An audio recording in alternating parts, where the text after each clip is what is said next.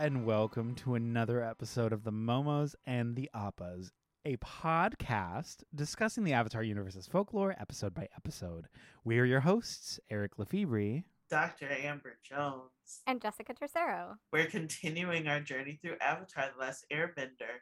We're almost to the end of Book One Water. We're on chapter 18, The Waterbending Master. In this chapter, Aang and the gang finally make it to the Northern Water Tribe, where Sokka falls for unavailable Princess Yue, and Aang is allowed to learn waterbending, but Katara is not. Drama! Drama! Drama, indeed. Speaking of drama, our first soap opera, Yes. adjacent. Mhm. It is dramatic. And we have like a perfect B story going on that's just as heavy and silly and dramatic with pirates and a death plot. And then A plot is like misogyny and lineage. And then there's like a romantic love of forbidden, I will love you, but I can't be with you. I mean, we'll find out later why, because she's already engaged, but also who she engaged to the moon. Iconic. so good. So it's I like mean, she's it is like- engaged I mean, to a real person, but like her But- No. her actual engagement is with the Yeah. moon. Yes. yes, yes, yes, yes, exactly. And I, and I and I know I'm being a little like facetious, but for the stakes of like the silliness of like heightening of like oh there's so much going on. This episode Yes. is like a really good tone setter for the finale that we're gonna kind of dip into in the uh, next episode after those. That's the perfect way of saying it. It's like the perfect tone setting because it is like everything is high stakes and it's for like you you care about every single thing that is happening every moment of this episode. Um like it's it was easy to forget throughout the whole entire season that they were heading somewhere Yeah. you know? Like Yeah. they they had a destination in mind. And so i guess like you don't really think about like wait what actually is going to happen once they actually get there? Um uh, but then like this episode comes and you're like oh. And there's just there's so much to take in and there's just no way that you get the whole story just in one watch. It's one of those episodes that was just made for watching multiple multiple multiple times and you'll get something new every single time. One of the things that I got on this one, um, not to start off on like kind of a downer, um, let's do it. but I didn't real because like when you first watch it, you're like, oh, Sokka has this crush, and oh my gosh, she's the princess, Princess Yue, so cute, right? But the first two things that we learn about her are one that she's hot, and two that she's of marrying age. That's how her father introduces her. He's like, oh, Princess Yue is 16, not like she wants to do this when she grows up, or she's great at painting. It's now she can be married, and it's like, Oh, okay, cool. Like so, so we are so she literally is just the object of desire and um and that's kind of Yeah. how and we see her through like Sokka's eyes. We don't really see her or know anything about her other than she's hot and unavailable.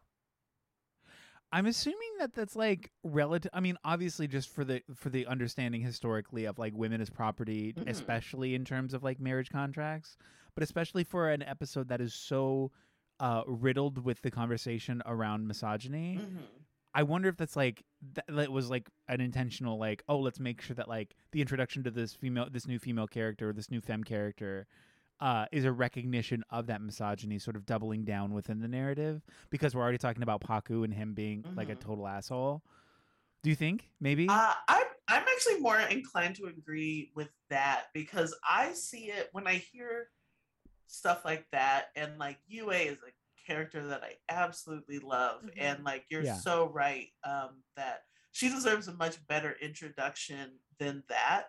But Oh, yeah. I actually hear that, and I don't um I don't necessarily hear Yue. I hear okay, one of the main characters in this um in this whole part is now just going to be the the confines of tradition Mm-hmm. and like and how constricting culture can be.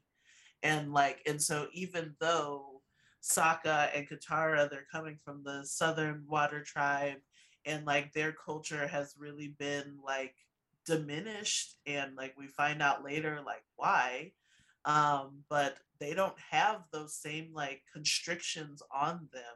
And so they didn't grow up with that at all. But now that we're finally at the northern water tribe we're finally seeing like what is like i i don't even like how i'm putting this but for lack of a better word like real water tribe culture.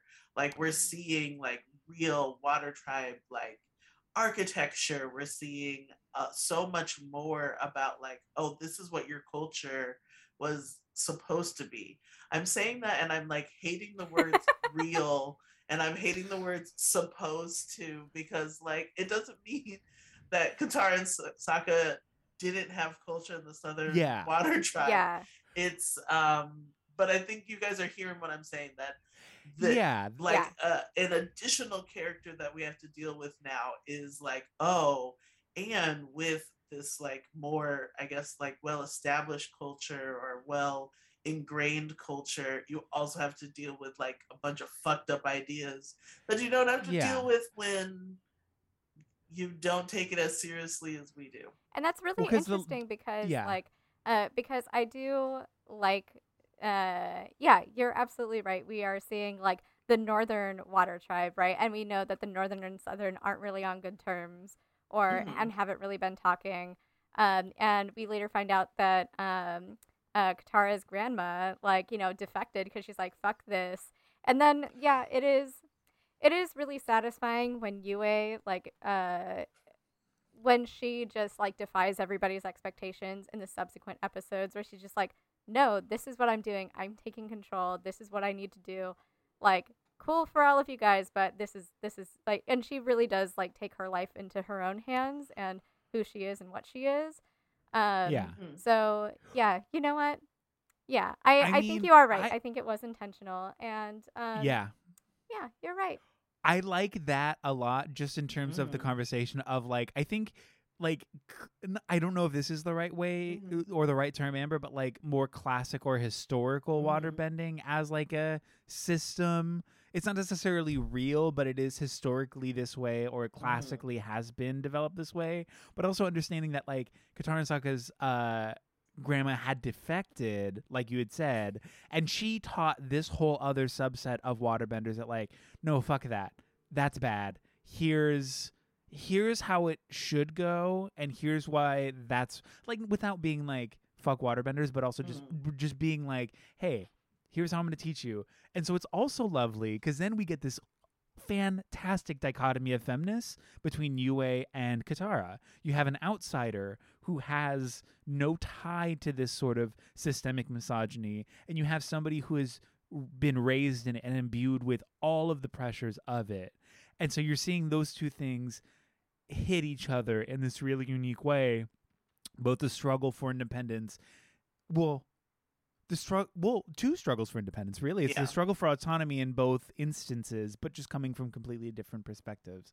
It's yeah, it's a, it's like a really good setting the stage for this conversation, especially when we see Pakku for the first time Mhm. when he's just straight up like she's like yeah we're gonna do it it's like no you're a girl fuck off and you're like oh shit it's not it's not even like it's not even coded it's not even like uh, a subvert or like it's not it's just so Mhm. blatant it just is and you're like Yeah. oh oh for sure and everyone's like cool with it and you're like what, what oh, oh okay oh sick okay cool for sure you know what i mean Yes. Um, and it, uh, like the way they tell the story is just so perfect. Like when Aang and Katara show up for that first lesson, and Pakku like put, turns his back to them, and he's like, "You didn't say your friend was a girl." yeah Dun-dun. it's so it's so disgustingly disrespectful and like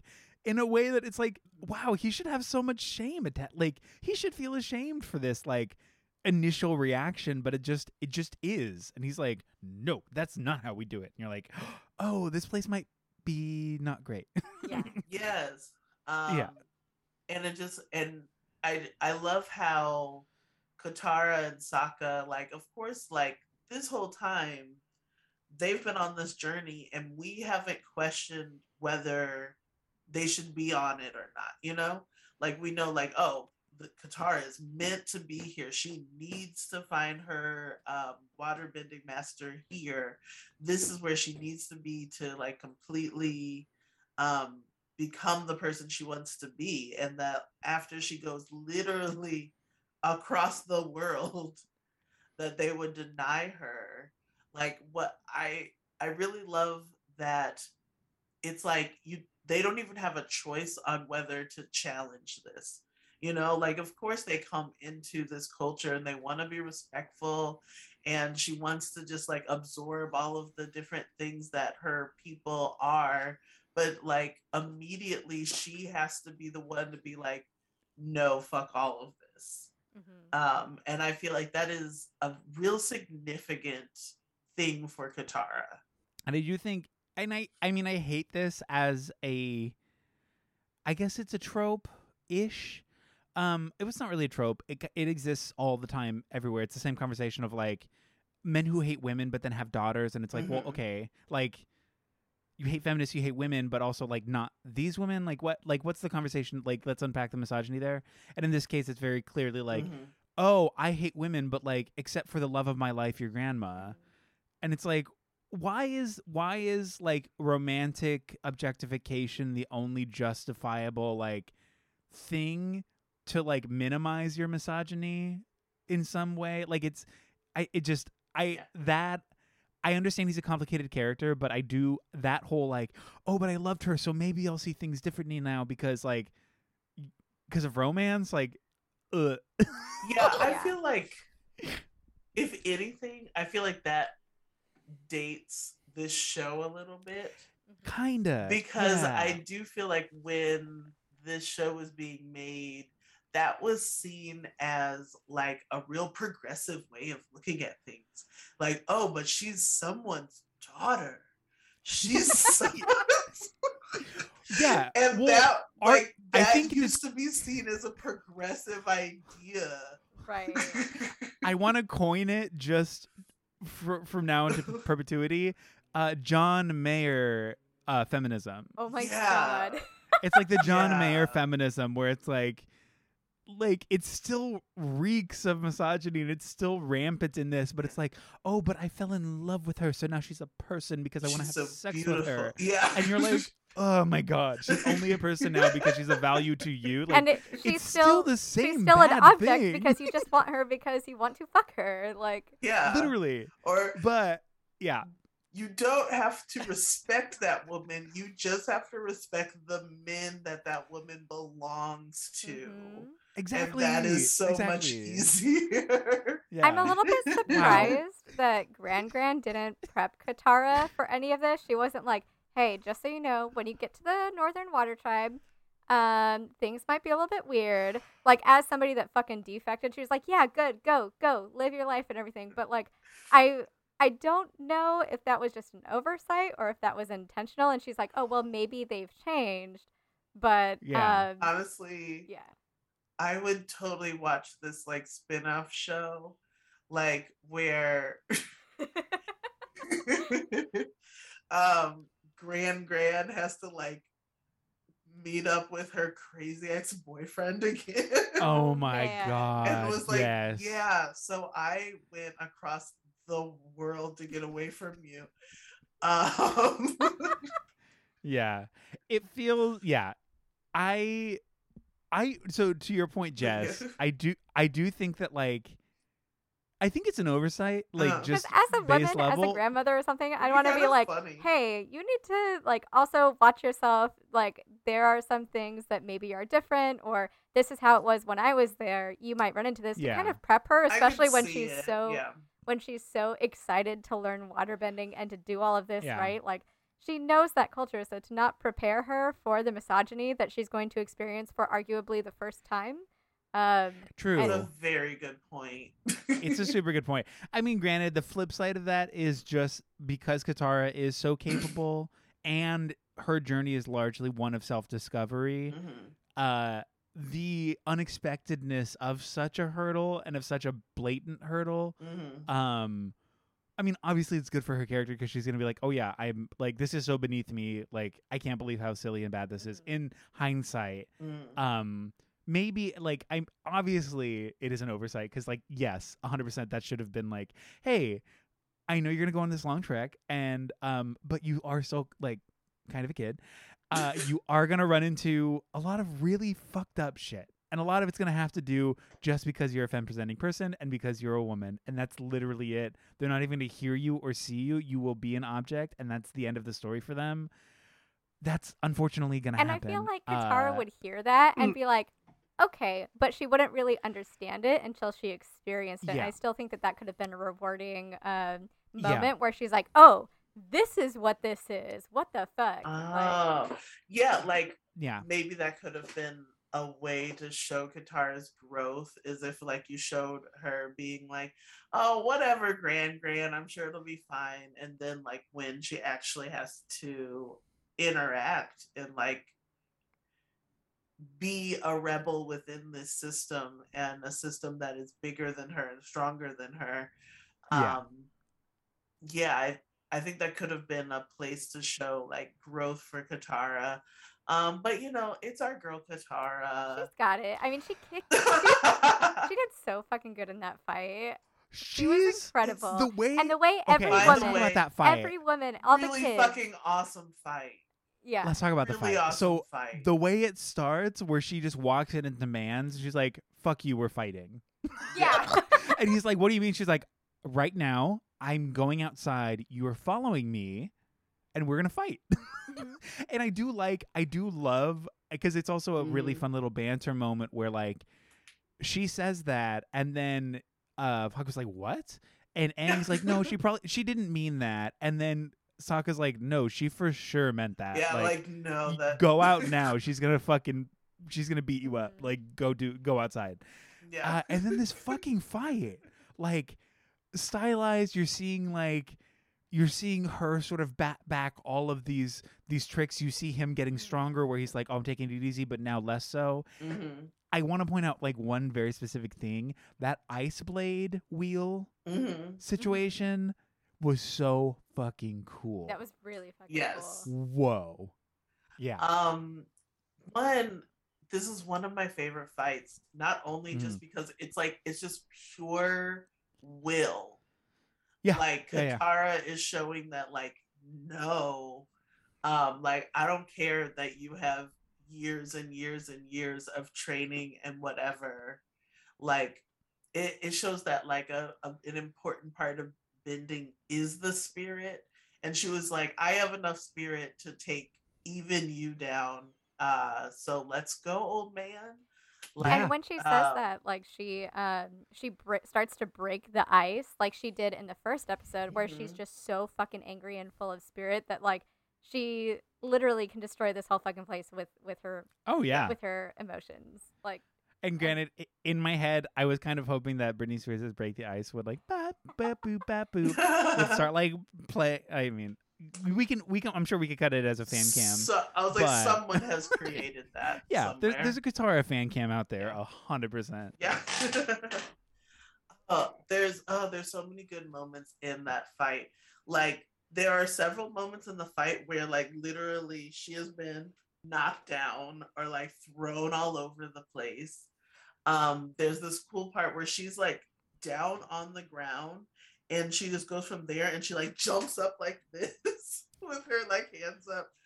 Um and like bends those two big like pillars of like snow stuff. ice pot. yeah ice pots on top of them and i'm like that is so fucking cool.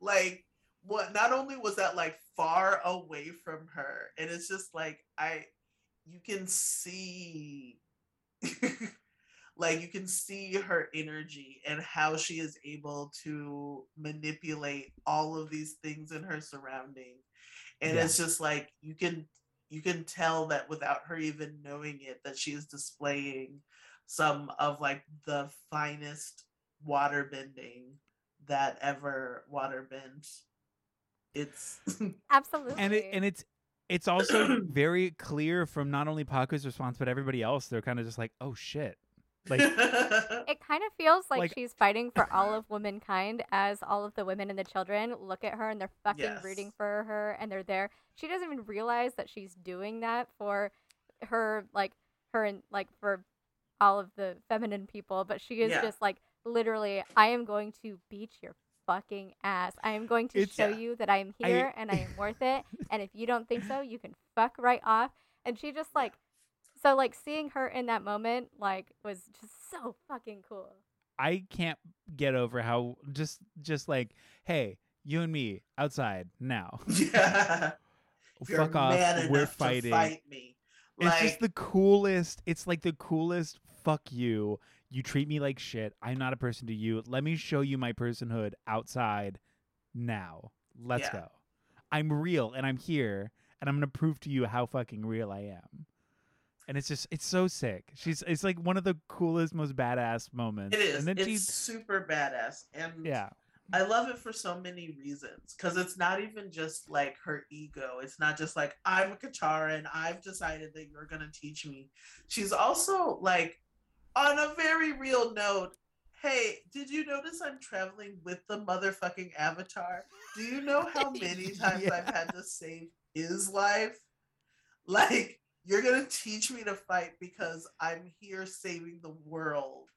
Yes. I'm already so capable Yes. you are but a cog in this machine. Yeah. and I must get this, and you're gonna give it to me, and there's no question because I am. I know my power, and it's it's it's more than you. Yeah. so get. We're gonna do this. we Yeah, have like to do get this. Yeah, on the program.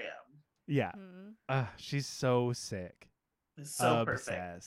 My only like if I were to change or just like to tweak just one thing, um, and I've said it before, is I don't like it when there's any suggestion that or or implication that the ability to heal is somehow like a lesser water bending form or ability. Absolutely. Because I was like, let's all be very honest.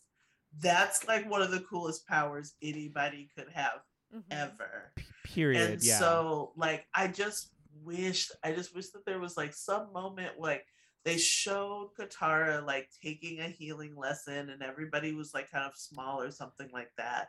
Like I wish like maybe like she could have had like a side conversation with like the healing teacher where she was like, "Oh, by the way, we're like super badasses and you should know about our I don't know, historical heroes or something who did some amazing healing ability or something like that yeah. just because i'm just like uh why is everyone acting like i like i would be so fucking stoked if people were like oh and you can heal people Mhm. i It would should- like Healing holy as shit a s- i'm super yeah. powerful yeah like i just It should be the most coveted skill. exactly because it li- it literally is the res- restoration of life, which is the most precious thing. yes That's like the that's like the the most powerful, most useful, literally the most useful How are skill. you gonna like you can destroy a whole bunch of shit? How are you gonna undestroy something? Destroying something is also so easy. It's Mhm. so easy to destroy something Yes! physically with weapons, with whatever. It is the easiest thing to do to dismantle. But to then reassemble in such a way that is like organic and real, that's next Like, to impossible. That is yeah. amazing. But I and I, mean- feel like Yeah. do like is it like a chicken egg situation? Like is it like oh well healing is like not as big of a deal because it's feminized or is it like feminized because they don't see it as that big of a deal? Um because also there's a part of me that's like but there's nothing that says that only women should be able to use this healing ability. And i wonder more about um I don't know, playing with gender and how that can relate to people's bending. It does. Yeah. It is really weird that they downplay this, um, especially for a show that you know tries to do such radical things like um, uh, having the in- having the final fight be about disempowering, you know, rather than Mhm. killing, right? So Yeah. Um, amidst all of this destruction, which like the entire world is fucking destroyed and needs healing more than anything, um, the actual skill itself of healing is so downplayed Mhm. that it's just kind of like, oh, that's a woman thing. Kind of. Yeah, I think that's a really good notion. Like the chicken or the egg conversation with that sort of Mhm. feminization of this skill is like what came first. I mean, I, personally, I do think it's like it was relegated to femme folks and women Mhm. specifically because like it's not something that is what would be deemed as powerful and power only in this instance is equivalent to like violent Mhm. so it's not something that is violent necessarily so it is like naturally It's more maternal, I w- think, like it's by yeah maybe um, just yeah, it um as a- as a as concept, a concept, of, like, it's always more life, maternal, right? Like you can heal, Yeah. you Yeah. can do, um, you know, because that for you know for so long has been women's place in the world. So again, Mhm. if this was uh, if there was a woman writer in the room, I feel like this uh, would have been um, would have been a better representation of healing and the power that it it has. Because some people in the world do recognize that, like um, uh, the firebending um, master that they found. I forgot his yeah. name Jeong Jeong. but he was like that is the greatest thing that you can ever do like and he gave it that Yes. um that importance and maybe that's only because he saw the destruction you know and Mhm. maybe the water uh the northern water tribe is so removed from that that they don't even they it they take it for granted because they obviously are doing well and super prospering and um there's no destruction there so i'm it's easy to take Yeah. something for granted when you don't you don't have such a dire need for it. True. I mean, I would also love to see, like you were saying, Amber, the conversation, or at least the in, in the the sort of inspection of gender when it comes to these more like binary assigned skill sets, yeah. and how like maybe even a conversation of like uh agender or trans or like Mhm. like uh, like how that as a bender uh, somebody in that space would then play with what it is to be a waterbender or to a healer or to be somebody who is more active like a firebender like like I, what a cool story that would be Yeah, a like those are the stories I really want to see. yeah because it's like not only is like obviously queer stories Mhm. love, but just as a way to sort of inspect these what assumedly are rigid Mm.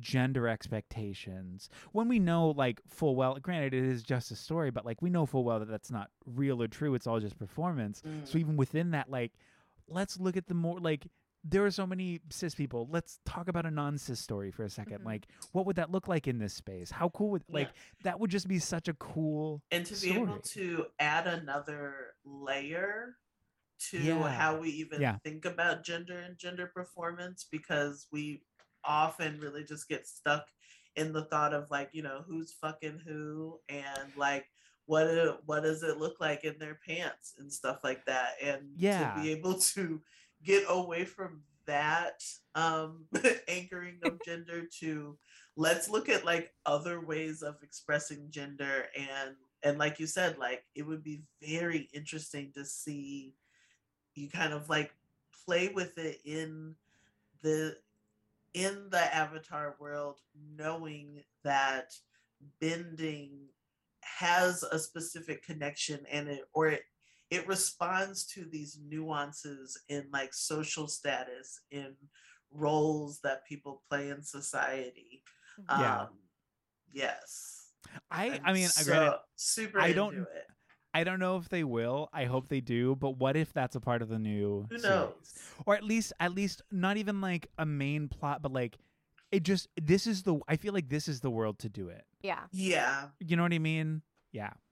That's such a. Oh, Um, I love that. and I like wish. and that Ah, would be like the one way that i would be open to like artistic departures in in the adaptation like if you make it like queerer i'm totally down for it 100%. same.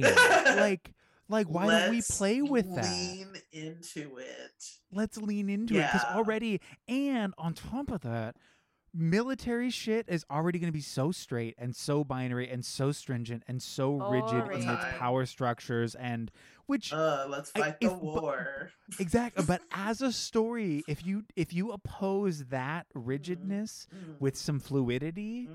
i.e. queerness, what a good drama. What a good story. Because then you have these like perfectly opposite opposing forces, not to then reinstill another binary, Uh. but just from a narrative perspective, it's gonna be good. They're gonna clash really well. Yes. Oh, Yes. Ooh. So, it. I want to write it now. Let's write it. Let's do it.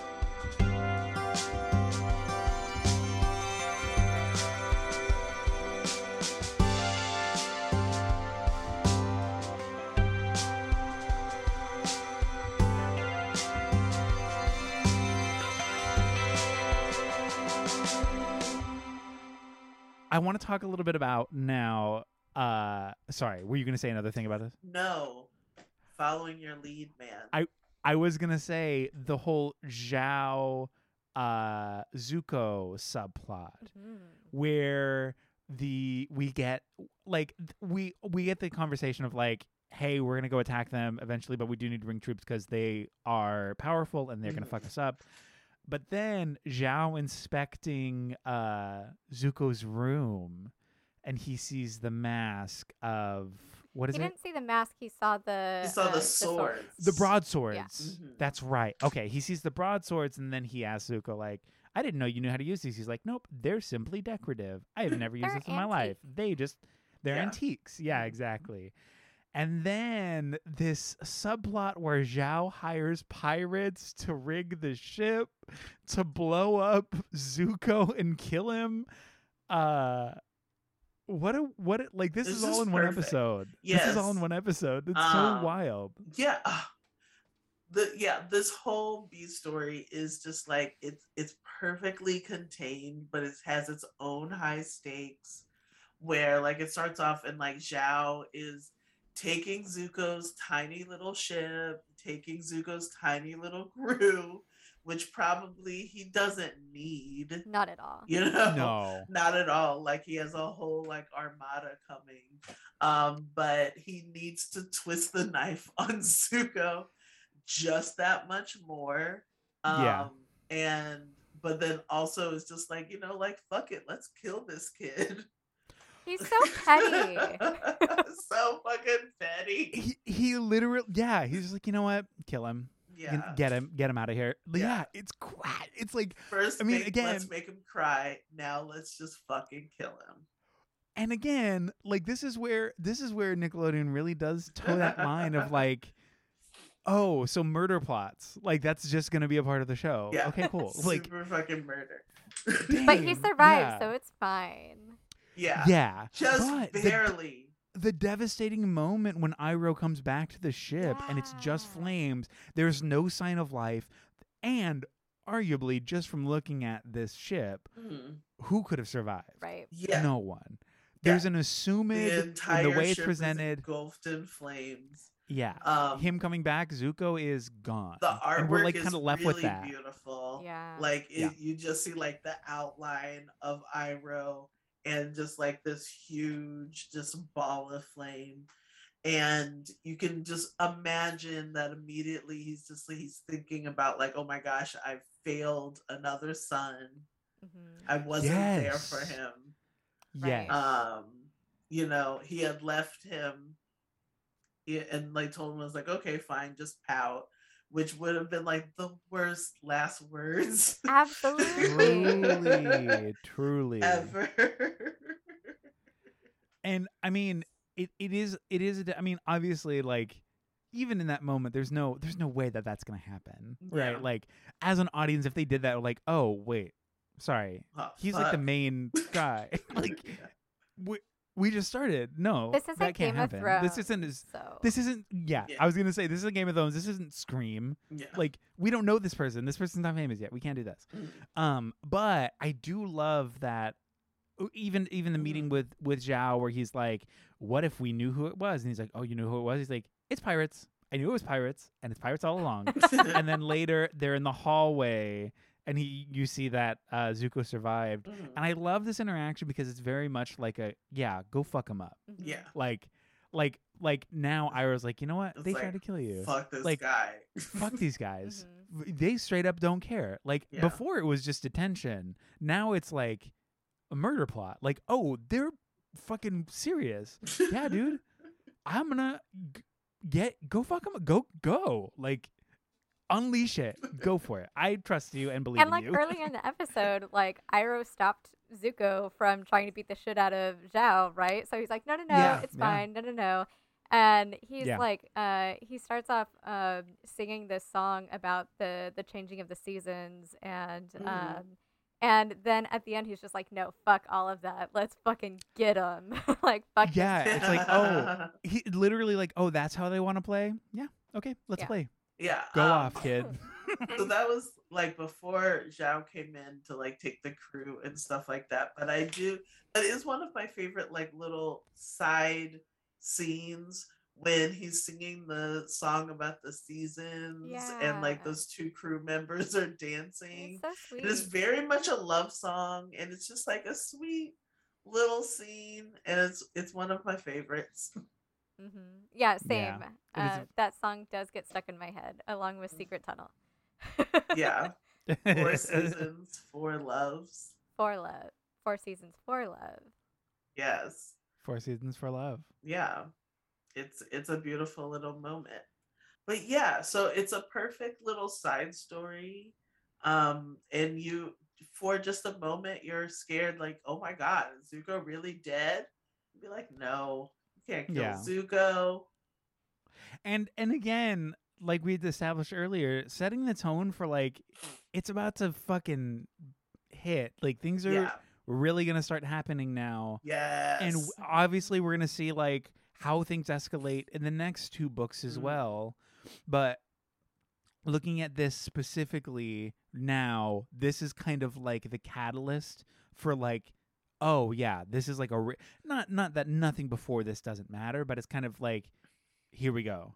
It's a it's like we're we're getting going. All the gloves are off. There's no more like playing around this idea of like oh well should i or shouldn't i? It's like nope it's time to go. We have to fight. It's life or death. Let's go. For everyone involved for zuko for katara for Yeah. Aang, for Sokka. There's literally no there's no more playing around. Again, not to say that what they've done previously Yeah. is playing around, but there is a severity on this like threshold. It feels it feels very much like a threshold. Like Mhm. this is a threshold episode where okay, everything's going to be different now. Let's go. And then it's the ending of this and then on to the rest of the story which just gets like bigger and bigger and more intense and more intense moving forward. it's definitely a do or die moment Yeah. Mm.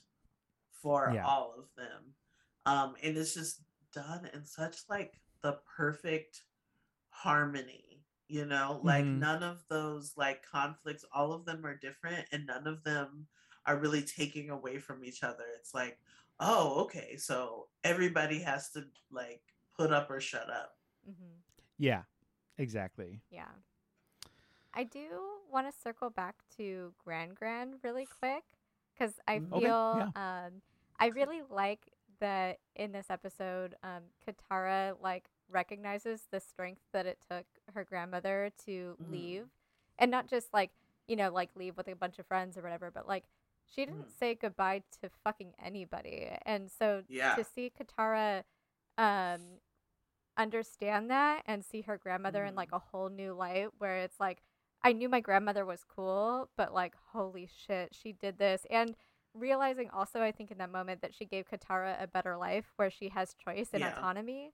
Um and like I think there's also something really sad about her holding on to that betrothal necklace and passing it on to her Mhm. daughter and to Katara Oh my god. where like you know she she didn't want an arranged marriage but i think like part of her probably liked a little bit of Pakku or like liked the possibility of of her people like seeing you know what a great city they are but like i i Mhm. think part of her maybe I I mean it still to me seems like she still held on to some sort of hope for her people and for them um so i thought that that was also just uh just a really great moment um and uh i mean how many people like she left her home to give her children a Mhm. better life. Like, Oh yeah. I mean, uh, truly, like what a wonderful bit to throw in here for it for to like within the episode. And even that necklace, even if it isn't like maybe maybe even if Gran Gran isn't like in love with this man completely, it's still like this totem of what was and like a constant reminder that of like I did the right thing. Like Mhm. a a constant reminder of strength and of progress and of like like I think yeah. hope too. Remember this and Because hope. It's literally is like a symbol of hope. because yeah. part of it too i think it wearing the necklace would just be a reminder that i yes that i left this life and stuff like that right but then passing it on to your daughter like i don't know to me would feel like kind of like binding them to that sort of fate or like or or you know mm. i i don't know like but i don't i don't think that it was i think it was more hopeful because it's like maybe maybe one oh, day Oh yeah.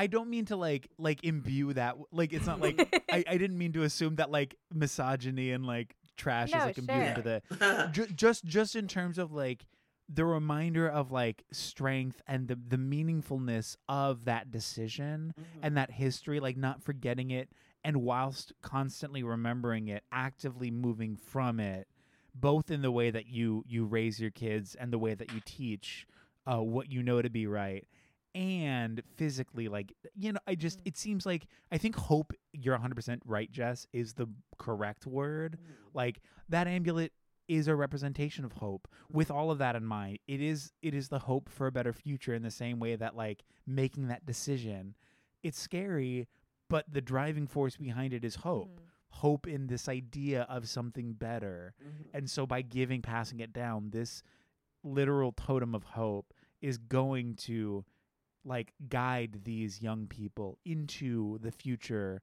that is better because of these hopeful choices yeah oh it's good it's so real and so right and yes Yeah, like I mean, she had to like she had to miss uh, part of the part of her culture that she left behind, right? And I Oh, mean, yeah. um, I I think about also how like she didn't really tell that story to anybody. Um, I know in my own personal history, like my grandparents, my great grandparents fled Russia, like when it was like becoming like the USSR or something like that, or like no before that. So like they came here like, and my grandma was born here and everything, but like they never talked about that. They never talked about that life. So like that history is lost, and I I'll never Mm. know.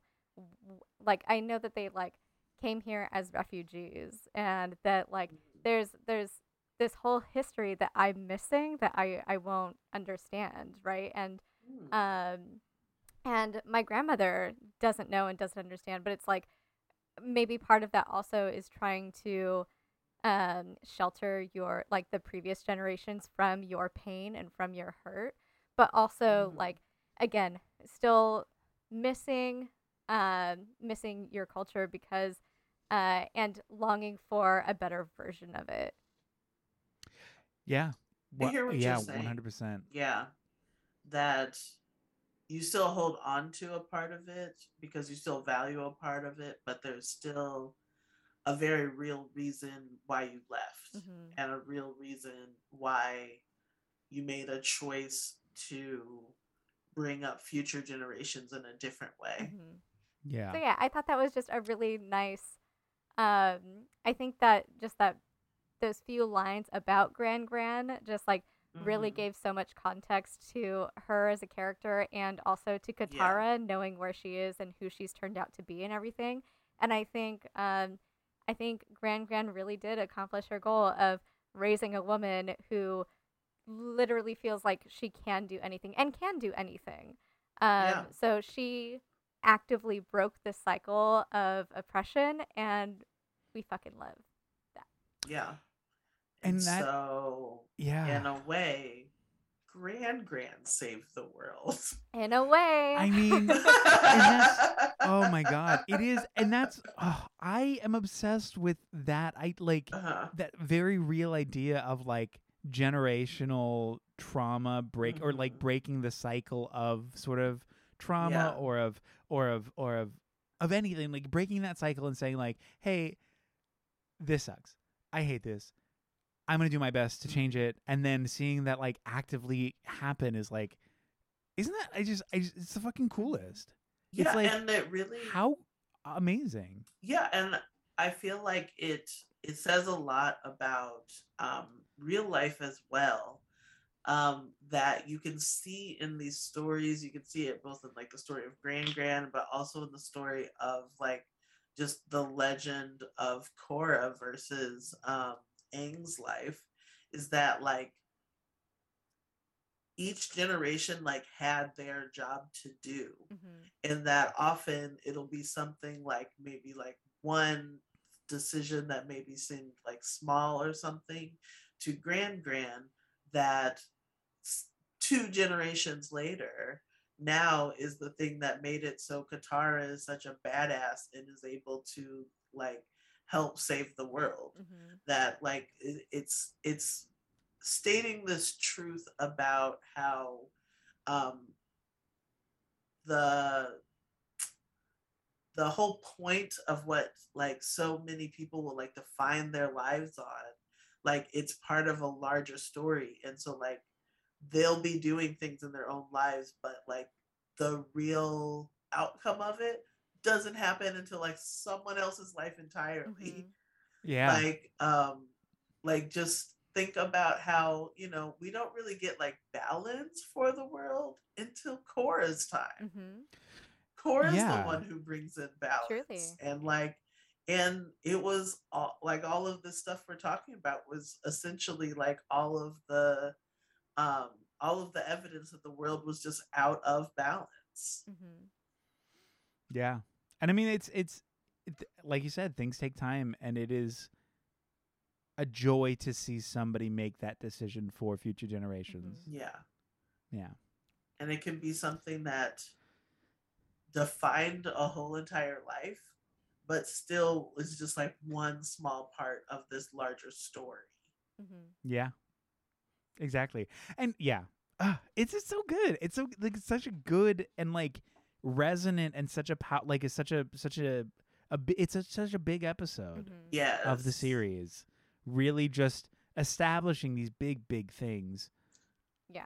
It's so good. and it, in a way like it's not even to have as much like even though we don't have a bunch of context for gran gran and why she left and stuff like just knowing that Mhm. she did and kind of what she left like and how her decision her active decision to not be complacent in that world and to take that into her like for her and for her children eventually um Mm. what she had to do because it's like also it's really fucking hard to get to the southern water tribe like i mean how long did it fucking take i want them? to know what that journey was like yeah, yeah, Yeah. but like even not knowing like she probably will take those secrets and that story to the grave but knowing that she Mhm. had the courage to do that and um i mean you know i'll never know why my great great or my great grandparents left russia right? Was there a hit out on one of them? Were they you know speaking out against um against um everything that was happening there? I don't know. Um i'll never know but i know that the reason love- that i'm here and that i'm able to speak with y'all and have this life that i Mm. do is because they made a, a decision to literally leave everything behind and come over here with nothing I Wow. do love your I do love your speculative lore building about the hit. That is such a nice little and like a, a lovely little like ooh what if because it's true 'Cause you like don't it's know. You possible don't it's fucking absolutely know. entirely possible Yeah. yeah oh my god I mean I I have a similar like just like a familial like I, there's like a random rumor story that like part of the reason why my great grandparents came from Mexico is like they were criminals and like they changed their last name to like Lefebvre as like so my last name's like a cover up name oh my or gosh something i love that there's like this weird story that was like amongst my like dad and all of his siblings and like from their parents. I, I who knows if it's real? It's literally I all have a just similar like story in my Do family you? too. It's so crazy. oh my gosh yes. Um, my grandfather's father, I think, like, so I know that um the the surname Jones comes from a plantation in Mississippi. Mhm. Um, and there's a story about I think it was my grandfather's father or his grandfather, where like we were all like in Mississippi, but then like something happened where he like murdered a white man oh or something like that and was like, Well, I gotta leave Mississippi. holy shit that's when our family moved to like Kansas and like that area. Oh. Like that's where like the the modern branches of my family are hail from.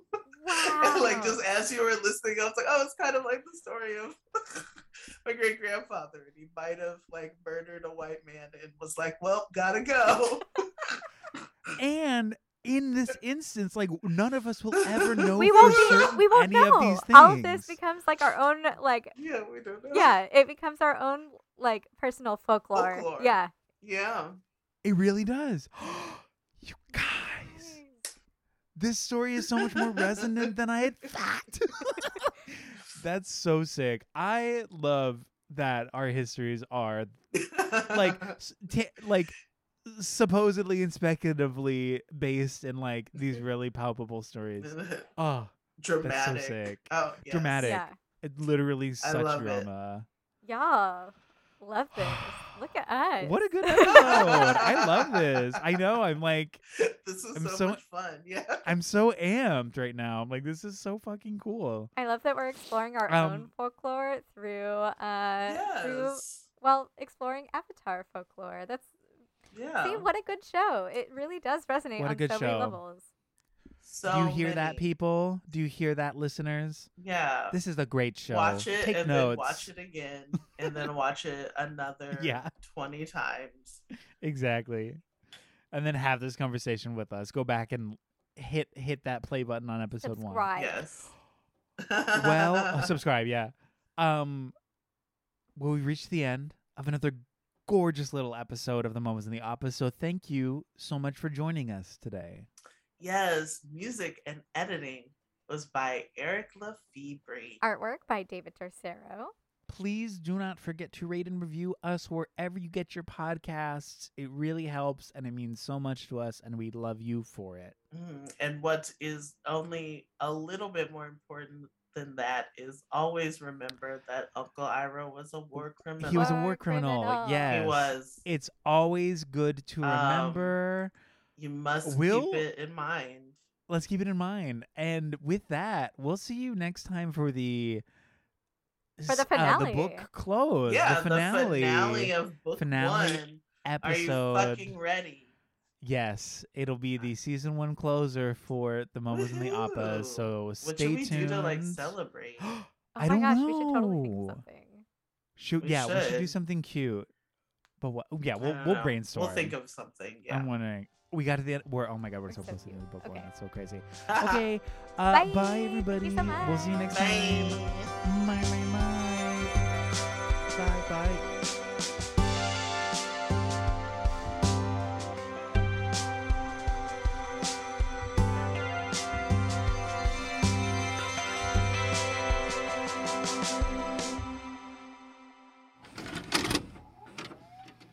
podcast has been brought to you by the NOTstalgia Network. Visit thenotstalgianetwork.com for more. Don't you hate when you're watching one of your favorite movies and think, whoa, that didn't age well? Or when you see a reboot of your childhood fave and think, did we really need this? Honestly, Same. That's why we started the NOTstalgia podcast. A podcast where we discuss the retelling or continuation of pop culture favorites as seen through a queer and feminist lens. That's Jessica Tercero. And that's Eric Lefebvre. Come join us for our bi weekly conversations about pop culture reboots centered around things like The patriarchy, systemic racism, harmful stereotypes and overgeneralizations. and really just distinguishing when people just need to sit this one out. Listen in on Apple Podcasts, Stitcher, Spotify, or anywhere you get your podcasts. You can follow us on Instagram, Twitter, or YouTube. That's not Nostalgia, spelled N O T S T A L G I A. Get it? Not nostalgia. Like nostalgia, but with an extra T, so it's like not nostalgia. Follow us for fun, critical conversations about media. And remember, stay cute. and stay critical. Bye-bye. Bye.